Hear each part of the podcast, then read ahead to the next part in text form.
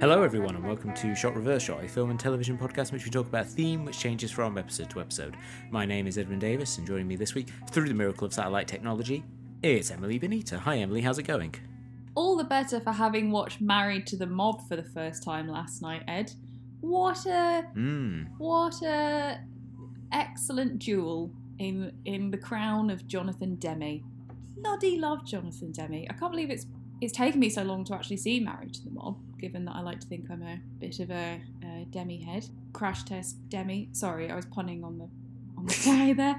It's such a unique film because I haven't seen anything that that's is that kind of like slightly magical realist, high stakes, strong female protagonist. As much as I hate that phrase, but she has like her foibles and her motivations and passions so beautifully shot and rhythmic and comic and still quite like yeah it just felt like a real kind of bright cheery but without being kind of sentimental or schlocky. There's a bit of sort of the grotesque to it which i like somehow but it still has a real heart to Mm. it so yeah if you haven't seen married to the mob it's on uk netflix folks. Do yourself a favor Yeah, that was the film that really made me appreciate what a great actress Michelle Pfeiffer is because oh so until good. then I, I I obviously knew her from Batman Returns, which was one of my favorite films as a child, and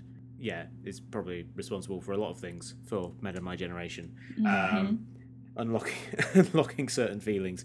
But she, I, I so I liked her in that, and I'd seen her in other movies. But I think when I was getting into movies was kind of during that period in the late '90s, early to mid 2000s, where she wasn't working in as many movies, or the movies she made didn't tend to get wide releases. Like the the only one I could think of during that period that really seemed to make much of an impact was the remake of Hairspray, which she's terrific in. yes Um, and Stardust, I want to say. Yeah, she is in I think She's in Stardust. Stardust. Yeah, she's Um, great in that. So she had Yes, she's she's wonderful in that. So she was she's great in both those movies. But there was so there was that sense that she was having a little bit of a revival that never quite seemed to coalesce. But since then, she's kind of shown up in sort of big-ish movies with some regularity, uh, which is nice, including in the more recent Marvel movies because uh, she plays Evangeline Lilly's mum in those movies, um, in the Ant Man movies, and so for a long time I, I knew her as Catwoman and I knew that she was someone who was you know very very famous but I hadn't really seen much of her work or much of her range but I watched Married to the Mob and The Fabulous Baker Boys in fairly close proximity. I want to say they probably both came through from Love Film at the same time Ah. and I just remember being really blown away by how great she is in both those movies, but how different those performances are, how they demand such different things from her. And yeah, that that propelled me to kind of check out a lot more of her subsequent work. And yeah, she's got a fantastic filmography of uh, of interesting, varied performances over the course of her career. And I think she, even though she's obviously she's obviously had tremendous success over the course of her career and you know is still working fairly consistently she still feels like someone who's maybe a little bit underrated I completely agree. The chemistry that she and Matthew Modine have in Married to the Mob, like I adore Matthew Modine, like particularly in Mm. this, because he seems to be the most placid maniac ever. Like he's so still on the Mhm. surface, and yet there's always something kind of tweaking underneath him. And the chemistry that they have absolutely makes that relationship plausible. Because when you break it down, Married to the Mob goes at such a pace that they don't have a lot of time to establish their relationship, but it's lean. And the thing that struck me Mm. watching the credits is that the credits play over a fair few deleted scenes without any audio, like Right. bits that we do not see in the film. and I think it's nice because I think Jonathan Demme's like, oh, I kind of want to put them in somewhere. This is well before like DVD extras and and the like, because we see like more scenes between Modine and Pfeiffer on their first date. He seems to have bought her kid wooden dinosaur toy because they had some chat about dinosaurs and it's sort of developing on that that kind of like fatherly and, and thoughtful concern and also um, uh, Pfeiffer having a chat with her boss in the salon, like out of hours. And it's amazing that it's like Demme's like, there are some nice expressions here, but we don't need it for the full story. Um, and it manages to Mm. avoid some of the tropes that it could fall into quite nicely. You know what? Actually, the closest thing that it feels to for me in terms of the majority of its tone is Uncut Gems. Right. I yeah. think because there's something kind of like a kind of dark comic crime caper. It's not like full blown like spy. And don't get me wrong, spy is great. I'm a big fan of spy, but it's not that level of like comedy. Like there is a grotesque layer to it. Um, but I could talk about Married to the Mob all day. How are you, Ed?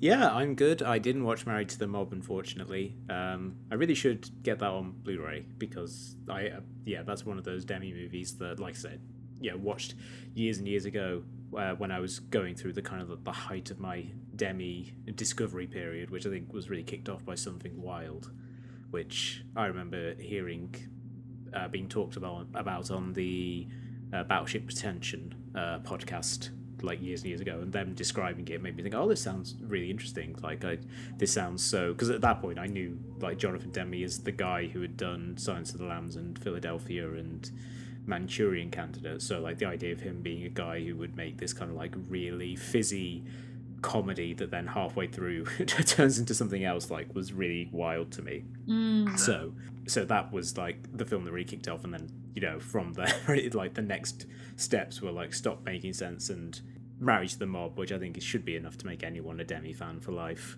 But yeah, for me, it's kind of not not been uh, a huge amount of watching stuff this week. I um, oh I started watching the very popular anime JoJo JoJo's Bizarre Adventure, which is something I've been enjoying quite a lot, mainly because I had no idea what it was about prior to watching it. hmm And the first episode of it is, by anime standards, very sedate. It's all about charting the lives of these two like kids, one of whom is the son of a kind of a rich guy whose wife had died tragically, and the other one is the son of a kind of reprobate criminal who had is believed to have helped the the other father at a point when he was in great difficulty, but actually didn't. He was actually trying to rob him, but um, they kind of like grow up together and it's all about their rivalry and it's this kind of like English pastoral thing. And you think oh this seems all very kind of quaint. And then the second episode is oh actually by the way in their house is a mask. If the mask gets blood on it and you attach it to someone's face it turns them into a vampire and also Jack the Ripper's here. And it like very quickly escalates to a level of intensity that I was not expecting but found very fun because I'd like to say I went into it with no expectations and the shock of the first episode just being kind of like I don't know, like a, Tho- a Thomas Hardy novel or something, and then the second episode being full on people being torn apart by zombies was quite a quite a sight to see. Uh, also, most of the characters are named after uh, classic rock bands and musicians. Uh huh. So one of the characters, one of the characters is called, uh, I believe, uh, Robert E.O. Speedwagon, which is my favourite name for a character ever. yes, that's spectacular. so yeah, so, so that and also you and I were just talking about how I had watched the first two episodes of Columbo because I got the complete Columbo on DVD because it was going cheap and it seemed like a good thing to kind of like have on while I'm working.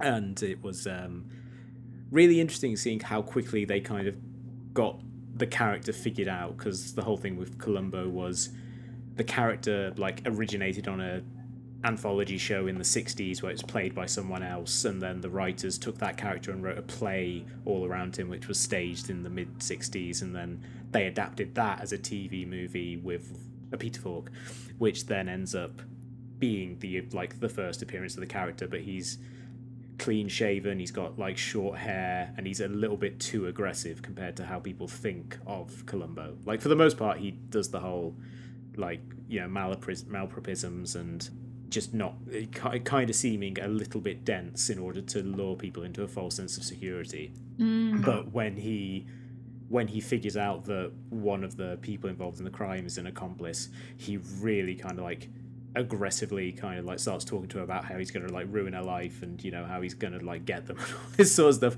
And it's really strange knowing the character as he would then kind of become.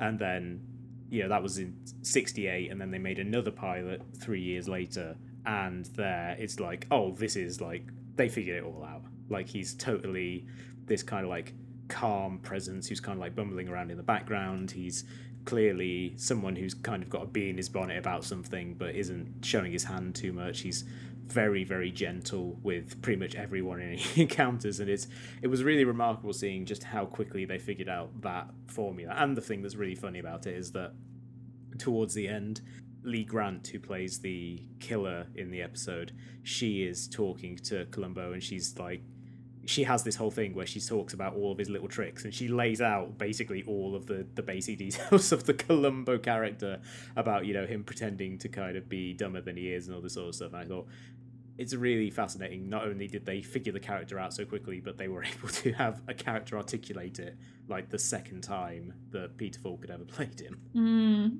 Yeah, so as as people can probably tell, uh, there's no news this week because there's lots of news happening, and not a lot of it involves film and television at the moment because uh, you know films are not being made or they're not being released. TV shows are being delayed, so uh, production's being halted. So um, yeah, I think in the coming weeks, if there's like a big story that we have to talk about, we will definitely put it in the news. But I think uh, for the foreseeable future, as everyone is kind of on lockdown and quarantined, uh, we'll kind of make the news a, a more kind of situational thing uh, in the coming weeks, and we'll we'll uh, try and go into the the main topic uh, a little more quickly, or after twelve minutes, as is the case this week.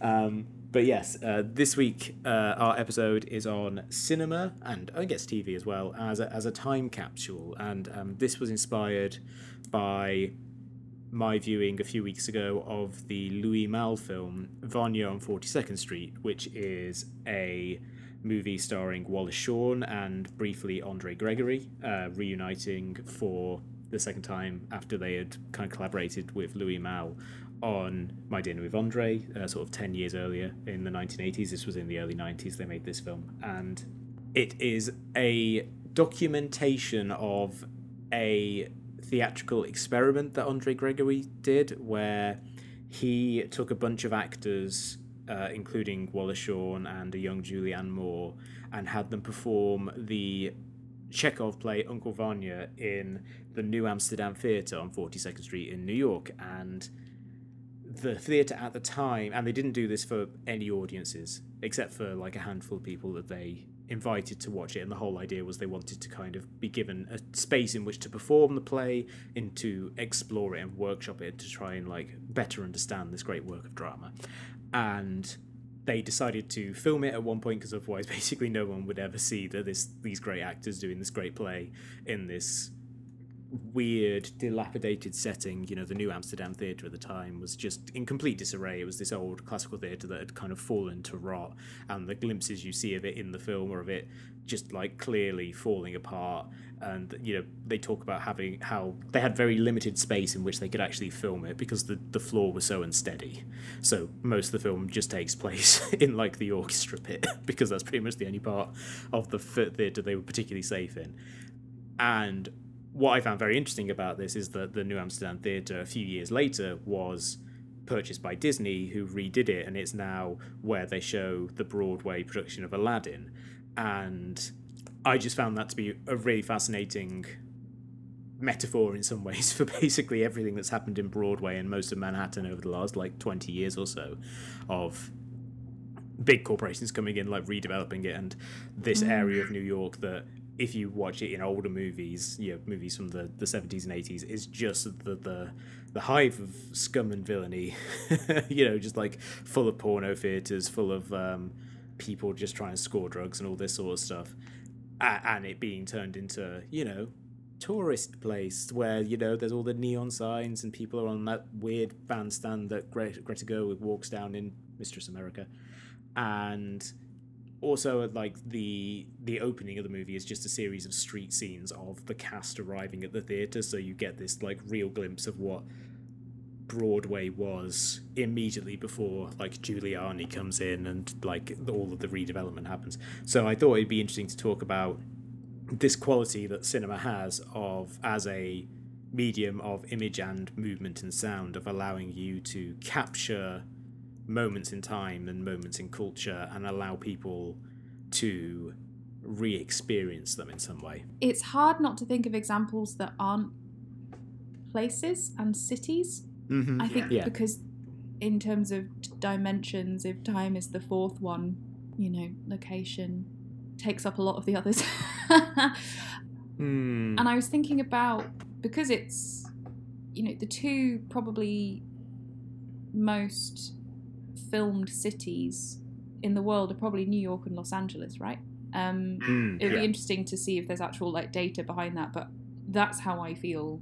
That's what feels sort of right to me. And I was thinking of three films in particular that are either sort of between one to three decades apart from each other in LA. And the first one is The Long Goodbye, um, Elliot Gould. Mm. Um, and I love that film so much, partly because it opens with um, it opens with Philip Marlowe just trying to get the right cat food for his cat because his cat's really Mhm. pernickety and will be able to tell if he's if he's being fobbed off with a different brand.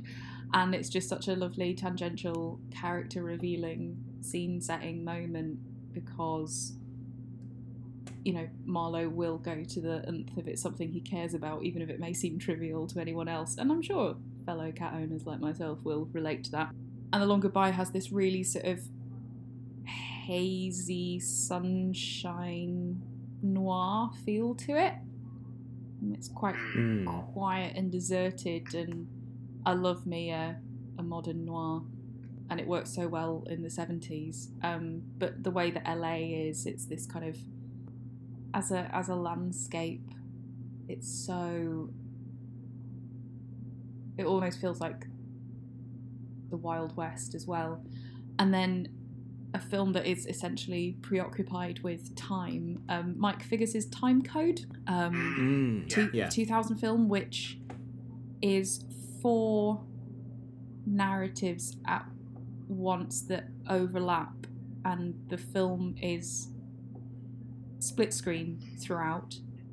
Uh, with four of them, and it follows like various different characters, like in within LA, and seeing it, I think it manages to get across just how many people think that they're the stars of their own lives, particularly in LA Mm. and seeing it at the turn of the millennium and this kind of it's quite an interesting watch i have to say but it is encouraging you to pick who you gravitate towards um, Right.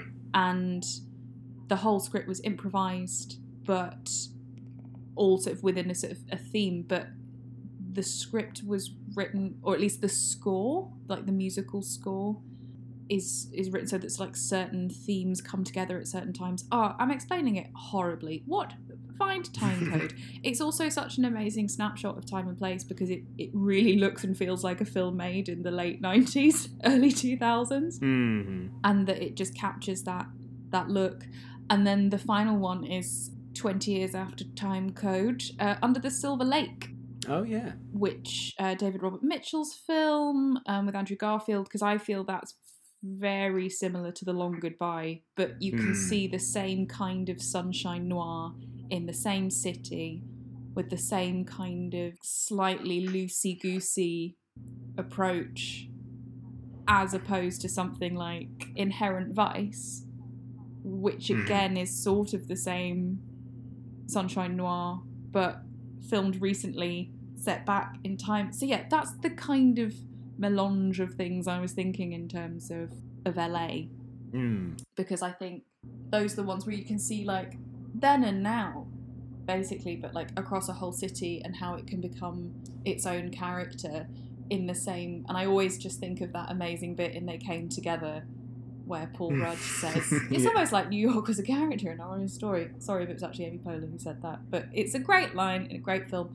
Um, but it's the changing sort of character of LA and the different lenses that filmmakers have with it as their relationship changes to it. And of course, the big one, I guess, is Mulholland Drive, which I think is actually doesn't have an awful lot of you don't feel like you're in LA a lot of the time because it's such tight locations. There's not lots of big sweeping establishing shots. There's not a lot of movement throughout. Like it focuses very much on people, and yet the, the, it's the movie title. It's the movie title.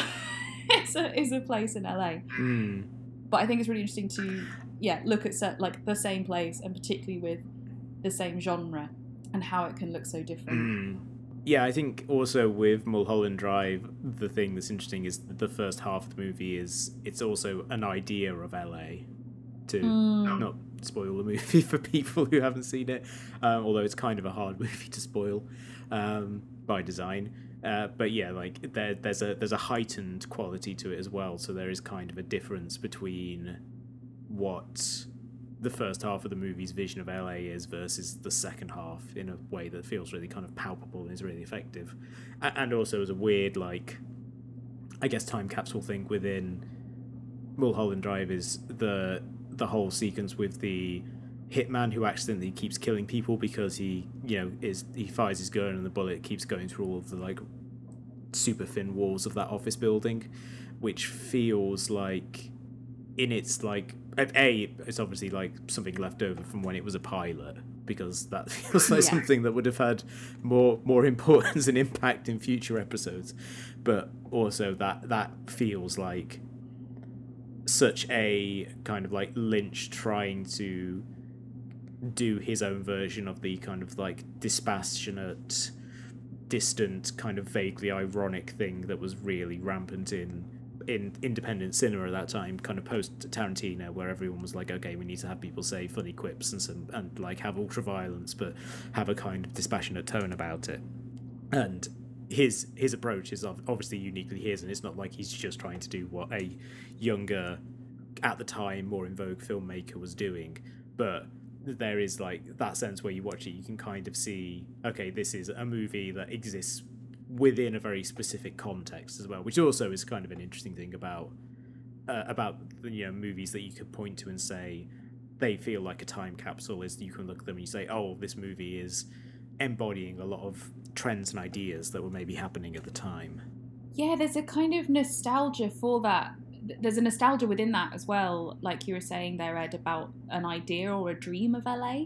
So, like, not only Hmm. not only um, snapshots of films that are indicative of the time that they were in, but the nostalgia that's a projection of that time looking back. I really felt that with Spotlight for some reason. Like, Mm. there was something about watching a film where I thought, oh my god, this is the first time me um, personally can look at this and be like, oh yeah, that's what the late 90s were like. Like that very particular Mm. kind of like, even just like the chinos, let alone the AOL billboards. Like the internet is a new thing, right? But there's there's something that felt that they were properly living in that time and it didn't feel like a kind of Bojack Horseman, it's the 90s kind of like blaring sign, even though it was literally a sign.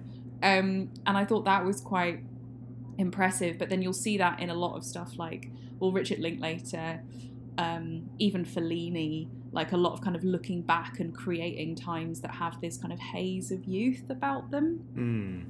you know the times that w- which directors grew up in sort of memorials have a lot of that steeped in them Mm. And I think with Lynch, and I'm not going to sit here and try and psychoanalyze David Lynch because better people than I have tried and have no doubt been driven insane by it. But When you read about his past, you know he he's had such a midwestern like uh, childhood. I think he like grew up in like like Montana or one of the Dakotas maybe like or, or Idaho. I think he spent some time like he was all very much in the plains area of the com- of the country and like his he has such a reverence for old classic Hollywood movies, which he clearly grew up with, and also were offering this vision of the world to him that was so Mhm. clearly, so presumably alien from what he was experiencing, and, and that I think is must at some in some way factor into why he wanted to go into making movies and with Mulholland Drive, even though I wouldn't say necessarily that Lynch has ever come across as like a massively cynical person. I think like the appeal to him for me is this weird earnestness that is embodied, particularly in like the character of, of Dale Cooper. But there is a kind of like an earnestness to him and his genuine like the genuine pleasure he gets in in creating and things like that. But Mulholland Drive really does seem to be the tail end of a period where he had gone through, you know, he had broken in through making Eraserhead and you know had tremendous critical acclaim with uh, Elephant Man. Kind of had a bit of a misstep with Dune, but then bounced back and had been on this kind of like real tear of movies that were critically often very successful, com- uh, commercially did fairly well, but then you know he's like made a movie with Disney, which I think like he I think I assume he's very proud of the the Straight Story, obviously a, a great movie, which is now I think is going to be on Disney Plus this week in the US. So if anyone uh, wants to do what I'm going to do and just sign up for a free trial to watch the Straight Story, now's your time. um, yeah, the most stereotypical thing I could I could choose to get Disney Plus for. I think like that he does seem at that point to have become very um, disillusioned with Hollywood as an idea, and and that is borne out by the fact that you know they made a pilot of Mulholland Drive, and I think at the time, uh, if I'm remembering correctly from the um, bio his autobiography, it was one of those things where one executive greenlit it, and it was someone that he liked, and then there was a changeover at the studio, and the new people didn't like what he'd done, so they said no. Um, but you can turn it into a film if you like. Like maybe that is also born, like that process of his um, embitterment about the, the, the process is kind of like borne out in what the film ended up becoming. Like mm. it's it's interesting to wonder what Mulholland Drive, the TV show, would have ended up as, but it's I I always struggle to imagine that it would have ended up being like the film that we got. Like it had to go through the process of being shunted to the side to become the film that that it became. Mm. In terms of cities as well, I, like like you, like all the examples I could think of were it involves cities as well because I think cities are the ones that tend to undergo the greatest change. Like, I grew up in a very small town in in England. I grew up in the town of Market Bosworth, which I think has about two thousand people, if I remember correct from the last census. It's a teeny tiny place, and if you look at pictures of it from the 60s or from the 20s, it is not that different from what it is now. Like there are more telephone poles and the yeah. roads are not cobbled anymore, except in the except in the town square. But like for the most part, it's not a place that has changed all that much. Whereas if you look at London or Paris or New York or LA, these cities that have been the focal point of a lot of film making and film culture for you know most of the last century, you do really see these massive changes as huge economic and societal and cultural shifts have occurred.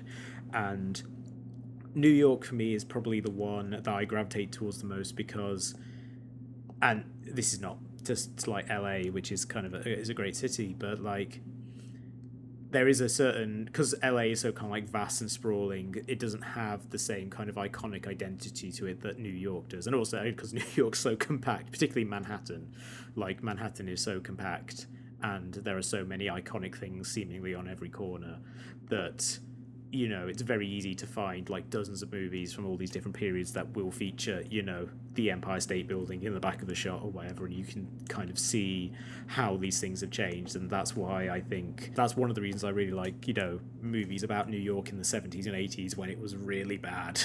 because New York, I've only been to post Giuliani, post 9 11. Um, after it went through this kind of its own kind of huge seismic change that led to Manhattan becoming, you know, what people think of as like a playground for the rich, and a lot of the seedier elements of it. Um, and I say that in the nicest possible way, being pushed to the side. So that's why something like Taxi Driver I, I really love because you do really get this vision of what everyone thought New York was in 1976, which was hell on earth, or yeah. um, early Jim Jarmusch movies like Permanent Vacation or Stranger Than Fiction, which are really about in a major way kind of capturing the feeling of being dirt poor broke hanging out with artists in i think like the meatpacking district or something like some part of new york that at the time had just been allowed to rot and was like genuinely very dangerous to live in, and the sort of place where you could run the risk of being stabbed if you left your door, uh, left your um, apartment, and now like you can walk down it uh, at any time of day. Well, certainly now, but when there's not a pandemic on, you can walk around those parts of the city, and it's like, oh, look at this nice cafe, look at this nice bistro, and look at the Apple Store. You know, Yeah. like that. It's those other kind of movies I really gravitate to because they are capturing like a time and a way of life that in that specific city that just doesn't exist anymore and barring calamity is is unlikely to happen again Scorsese's the real chronicler of New York. I mean, thinking to yeah, I mean Gangs of New hmm. York, but I think The Age of Innocence. I will always bang the drum for that film, of course, but yeah to to show, and I think that's a film that doesn't feel rose tinted. no It's it it it's very set in a certain it's set in a very certain echelon of society. And I feel like Jane Campion probably watched it a lot before she made Bright Star because I think hmm. Bright Star's a really wonderful film. Like the idea that you know, oh, you live on Hampstead Heath and that's what it looked like, or like this is what London looked like at that time, and there's a hint of how other people might have lived. yeah Uh, but yes, Scorsese really covers New York in that way throughout the whole of his career.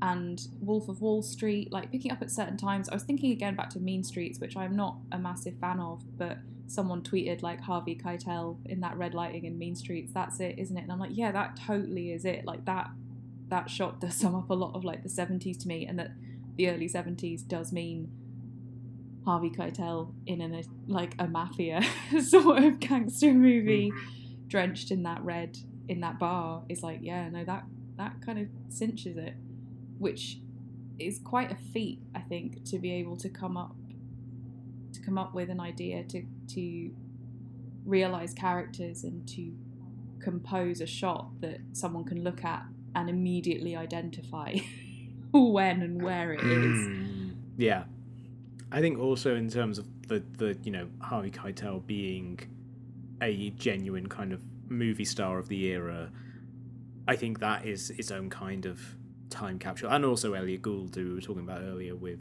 um, the long goodbye. Like there are certain periods where you could you can really see that the notion of what a movie star was completely changed from Mm. what it had been and what it would become in that you you know like that that was the whole thing with like when Dustin Hoffman became a star on the back of The Graduate everyone was kind of like that guy? Like a Yeah, guy who yeah. just kind of looks really kind of nebbishy and is short and not particularly attractive but he's one of the biggest stars in the world. Okay fine. Let's let that happen. But like that that is one of the things that is really fascinating about that period is like not only were you, did you have people who became stars who were not didn't fit the mold of, of what Hollywood had been doing for a long time, but also you know compare when you look back on it now, the kinds of movies that were huge huge hits feel so alien to the kind of movies that are massive hits these days. And and you don't even have to go back to the 70s like one of the movies I had on my list as an example of a movie that now feels so completely alien in terms of how huge and successful it was is Jerry Maguire, which Mm. was an original R rated studio kind of comedy drama that had no hook to it other than the fact that, you know, it starred Tom Cruise, who was, you know, a big star, but otherwise there was no kind of like high concept thing for you to hang it on. And it became it grossed 153 million dollars in the US alone and is Ooh. one of the highest grossing R rated films ever made still to this day. And that is one of those things where you think, I really can't see that happening um, in the current kind of like landscape. It's not something that I think will never happen again because obviously things ebb and flow in the industry and people go where the money is uh, and they want to be shown the money.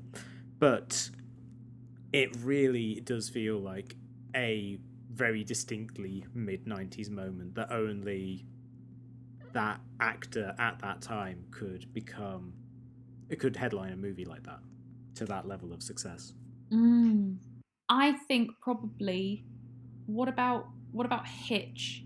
I don't think Hitch would have been Mm. a film that you could make now, and that's not really just to do with Will Smith. I think there's something about like that particular kind of. There's a certain gloss that Mm. starts in about the mid to late 80s and went through to about, I'd argue, 2010 was kind of the last we saw of it, that is with rom coms. And I find something about that cinematography just immediately comforting. It's almost like a chemical reaction in me. And I think Hitch has that. There's something just so sort of glossy and slick because you don't even notice the cinematography. That's not the point. The point is Mm. everything looks kind of clear and bright and shiny, and it looks like it exists in a world where nobody poos. And, and there's just but some- their bathrooms are fantastic. exactly. It's easy to have a fantastic bathroom if you don't emit any bodily functions into it, right? Um, Yep. So, but I think Hitch in particular because it shows how Will Smith was the star he was at that time because it was off the back of like like was Hancock around that time as well? Like that was a few years later because it was like 2005. yes, that was like the real peak I think of Will Smith sort of doing a variety of leading man stuff because there was I Am Legend and Mhm. I Robot. Like he really raked it in at that time. Pursuit of Happiness as well because there was that famous run he went on where basically every movie he was in, regardless of genre, made at least a hundred million for Oh, well, yeah. for a for a good seven or eight years maybe. I think it only ended and hasn't really picked up again with seven pounds. Yeah. But like but there was that there was definitely like a sweet spot for him, similar to Cruise in the mid nineties where you put him in a movie, doesn't matter what the movie is, people are gonna see it in droves. Mm, he was so bankable, Mm. so bankable yeah. at that time, and probably also Julia Roberts, I think, also to you just Yeah. time talking about the rom coms and the gloss. I feel like uh, Pretty Woman kind of felt like a really pivotal, pivotal in that period, in the sense that it was a rom com that had that sense of gloss and that warmth to it, that also was just a huge hit.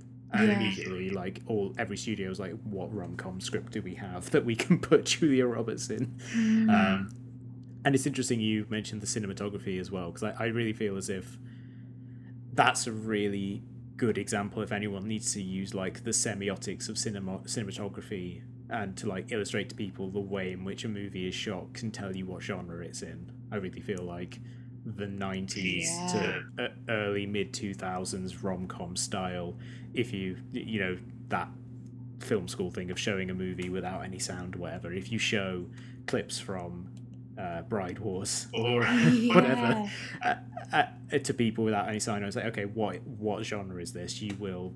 Be, I feel like most people, without knowing it, would be able to intuit. Oh, this is like a rom com, or this is this this is certainly a comedy, just because of it has that evenness to it and that real kind of like brightness and gloss and warmth. Oh, for sure. And I think that's something that is down to editing as well. I don't know if it's going anymore, but there used to be a beautiful like editors championship league where the the goal was to take one film and edit a trailer in to make it into another genre. Oh, nice. and I will see if I can find it and send you the link to put in the notes. Um, but one year, the like unanimous champion was an editor who managed to re-edit The Shining into a soulful, sentimental rom com Yeah. called called Shining. Um, and it's incredible because you realize like, oh, this kind of music and this kind of font, even like you Mm. say, the semiotics of genre are huge and they're fun to play with. And I think some people do manage to cross them over and use them in different ways, but the rules are there. I mean, it's Yeah. it's you know it, maybe it's a bit of a cliche, but the rules are there to be broken. But the rules are still there. Mm. And that's also to, to go back to uh, they came together that's why that movie is such a pleasure for anyone who's watched even a handful of the kind of that genre of movie is just seeing how well they captured the look and the tone and the editing of it and their understanding of just like the structural jokes and the editing and the the production elements of it like there's a joke in it that I always really really enjoy which is such a small thing but there's a sequence where Amy Poehler and Paul Rudd are they're driving somewhere for the weekend I want to say and there's a shot of a car kind of like driving along the road and they're talking and it's very clearly ADR'd to make you think, oh, Yeah. this is something recorded later and they're having a conversation.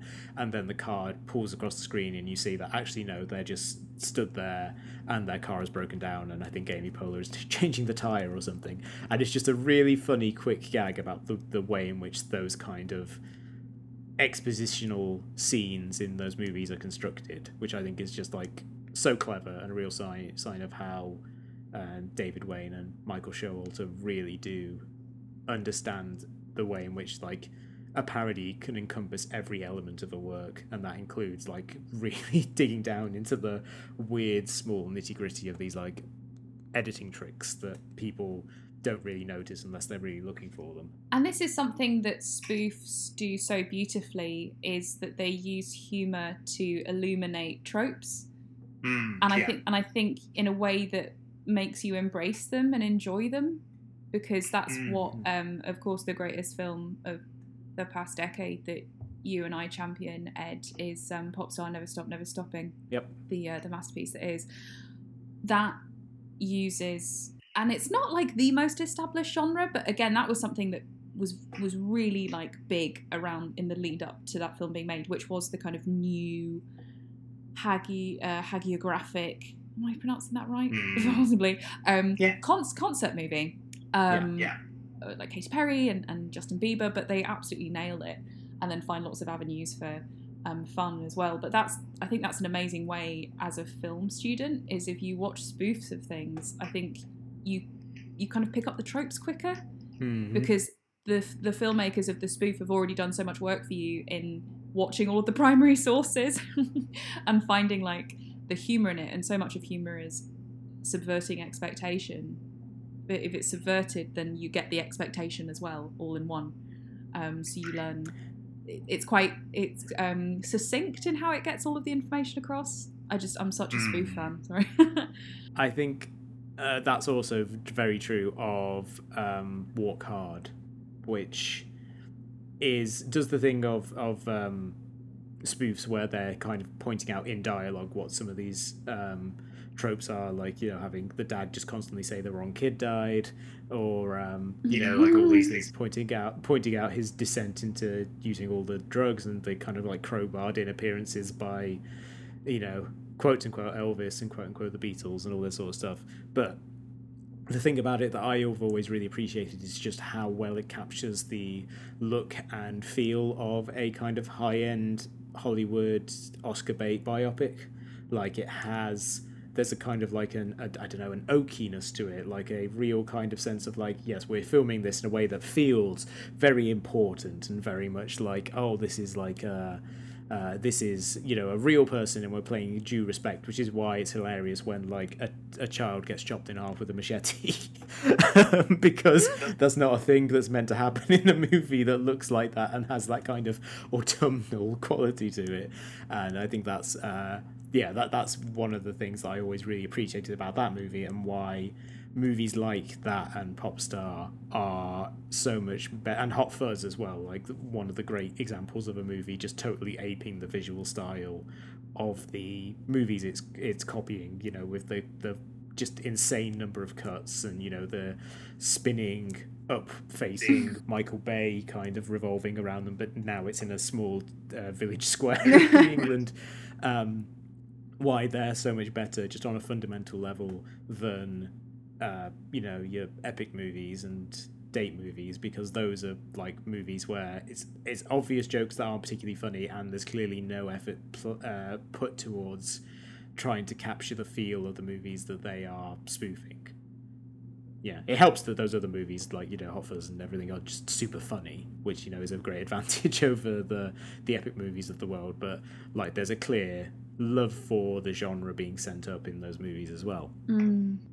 To go back to uh, LA uh, in terms of works that kind of chronicle the change in that city, one of the things I thought was quite interesting in thinking about this subject was TV shows, particularly ones that go on for long enough, kind of become their own time capsules as well because without you realizing it, they're chronicling sort of fashions that are changing at the time, aesthetic changes that are going on at the time, and one of the kind of like the biggest for me, just because it's one of my favorite shows, and, and also because you know the most recent series just finished airing, is Curb Your Enthusiasm, Hey. and as a kind of experiment and as kind of research for this, I decided to rewatch the very first episode of Curb Your Enthusiasm, not the you know the special from 1999, which is very good in its own way, but it's, it's different.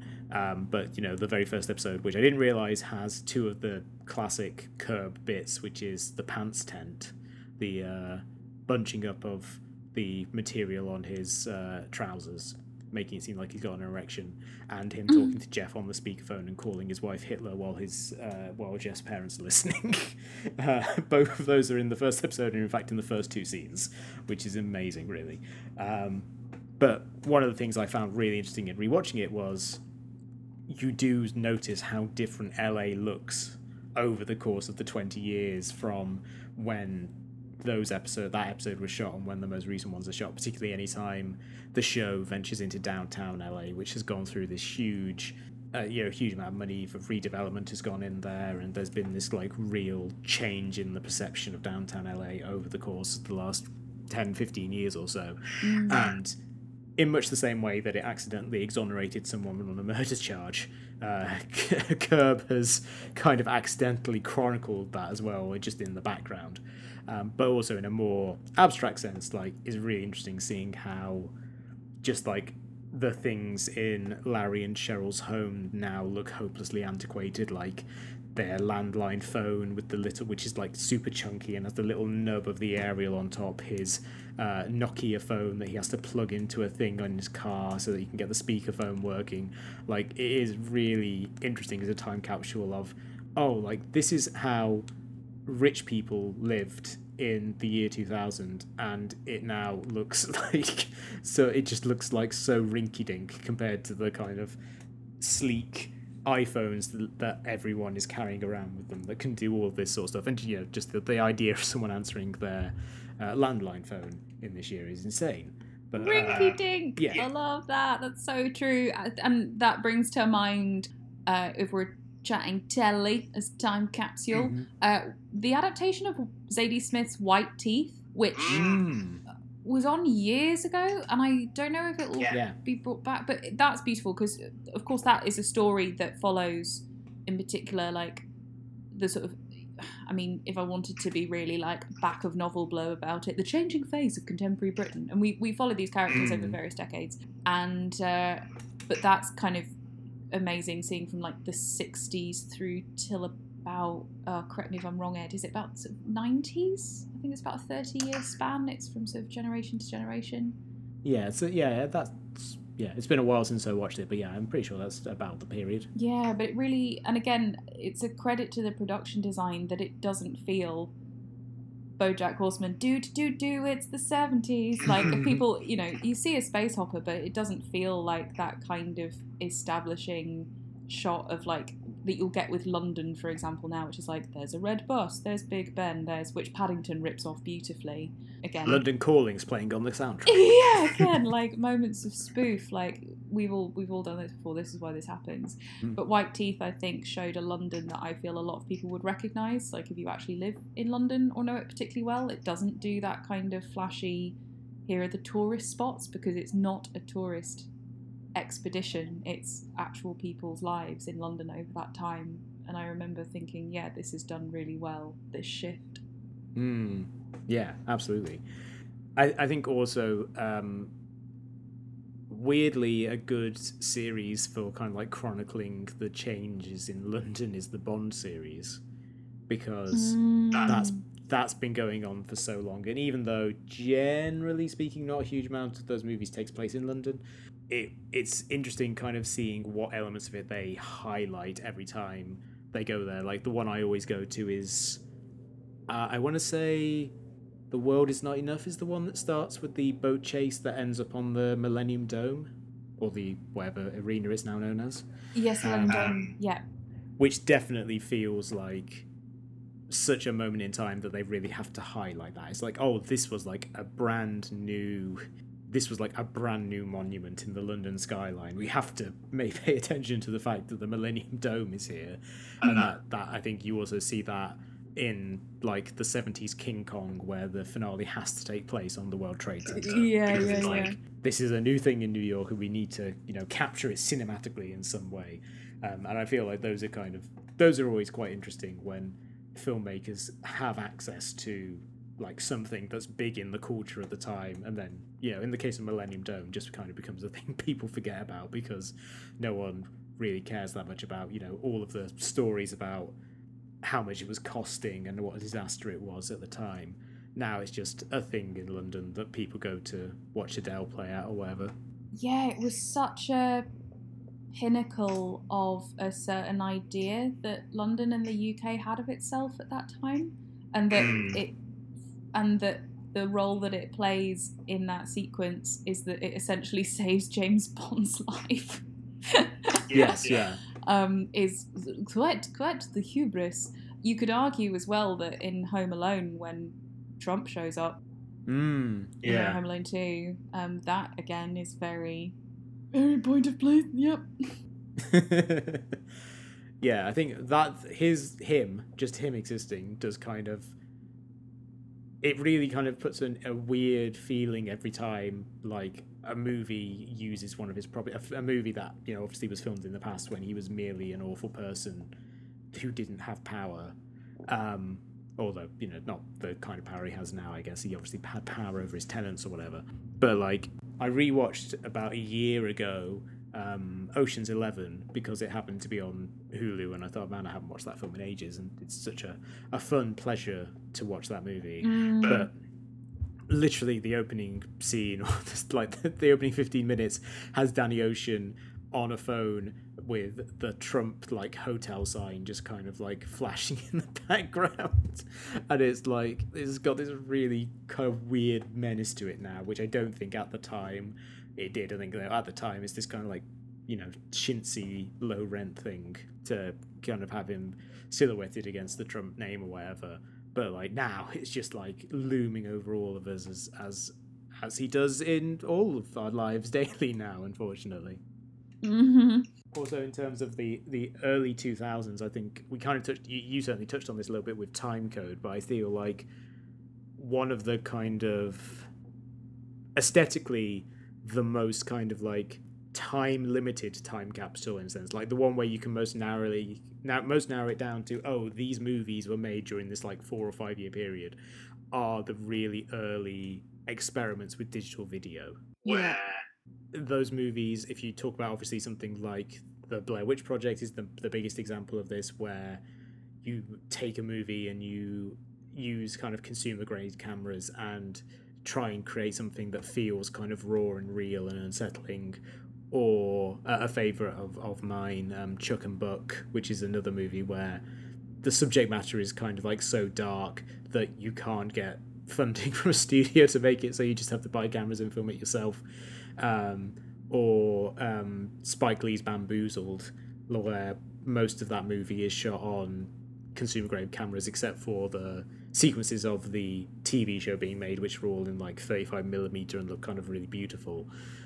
There's a real sense in those kind of movies where you look at them and you think these are really going for a rawness that was only really allowed because these move these cameras that people were using were decent but not good enough to kind of get anywhere close to matching the quality of you know actual film but Mm. uh, but in the years since like digital has become so obviously it's not to the same level of data or whatever and there's like lots of details about why film will always hold more data than than even like 4 or 4k or 8k but um like it's it's gone on so much now that you could ha- it's hard to imagine someone making a movie making a movie that looks like Chuck and Buck or the Blair Witch Project with consumer grade stuff now because it would all look like super glossy, like you know the Yeah. kind of like mid rent mid level YouTubers make. Yeah, that's such a good point. Like, you know, Mumblecore would be a completely different yeah. thing.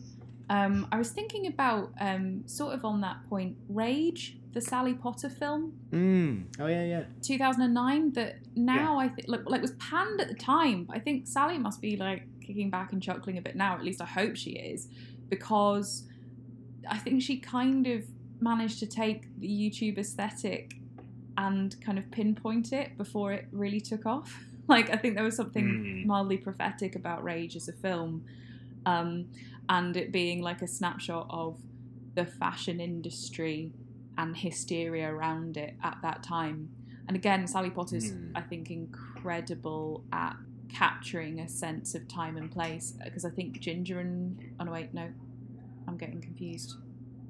No, wait, Ginger and Rosa. Ginger and Rosa. Yeah, Yeah. I'm not. Yeah, no, that's it. Because Jane Campion's daughter is in it, but it's not Jane Campion Ah, Campion. yeah. There we go. Keep it in. That's how I. Don't edit that out. Keep it in. Yes, I think Ginger and Rosa is wonderful because it's the time. It's Sally Potter. Again, it's like one of the few, like female filmmakers, looking back at their Mm. childhood, that we have Yeah. and you know the kind of her family of like you know women who are single by choice and queer men and kind of radical lefty stuff um, that kind of atmosphere and that kind of end of world feeling might be an interest to some people to watch right now i don't know um, but Mm. yeah i think she's really brilliant at like capturing that and yes as well which is a film that i adore and haven't watched for Mm. ages but is manages to be a lot more affecting than what could sound like a very wanky gimmicky premise of that it's all in iambic pentameter but is gorgeous and represents london and i think they shoot the cuban bits in spain I can't remember, but that feels that's a very particular kind of snapshot of London as well. So yeah, I think Sally Potter actually I have figured out through this conversation, Ed, is one of my favourite filmmakers purely in sense of capturing a particular juncture of time and place. Mm, I think yes as well is it, it is a very interesting example of someone really trying to come to terms with the world like post 9/11 post Iraq war Mm. of really trying to it's like a movie that feels very kind of like of the Bush era but not like overtly it's more just trying to get to, to grips with the undercurrents of what's going on the the rage and the hate that's kind of going out there and trying to meet it with something else I think you could also say like Spike Lee's The 25th Hour kind of falls into that as well. Like a movie that, you with the book, I think the book came out in like 99 or something. So it, it is written from the perspective of someone, you know, growing up in New York and, and working in New York and having this whole thing of like writing from that particular perspective before, you know, this terrible, terrible thing has happened. But the movie is like suffused with that feeling of unease and like the dread that's just hanging over everyone. And you know, Spike Lee famously has you know that great moment where I want to say Barry Pepper and Philip Seymour Hoffman are having a talk, and the camera kind of like pauses, in. You can see that they're standing at a mirror that overlooks Ground Zero, and like it's a real great example of someone in a way that doesn't at all feel exploitative, but re- really just kind of like literally looking at the scar at the heart of the city he grew up in and trying to illustrate through images like what that moment feels like and uh, yeah that's why that's why the 25th hour is one of the one of the great movies uh, of the last 20 years i think Mm. so we end this episode we end all our episodes with short reverse shot recommends in which we talk about a piece of culture that we've enjoyed and we think you the listeners will enjoy as well emily what have you got to recommend for the listeners this week I have got the Brene Brown podcast, Unlocking Us, mm. which is reasonably new. Um, but the most recent episode is a really timely and helpful kind of guide in in how to just your internal chit chat with all this global pandemic stuff going on.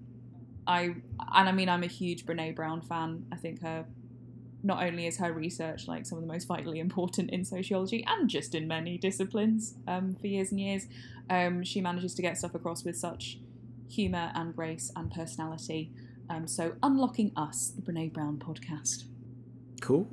I am going to recommend a video essay on YouTube by uh, Ollie Thorn, also known as Philosophy Tube, Ah. called uh, called Artists and Fandoms, which uh, is his most recent video in which he starts off talking about the Star Wars: The Last Jedi and the fan reaction to it, and also the Rise of Skywalker and the subsequent reaction to that.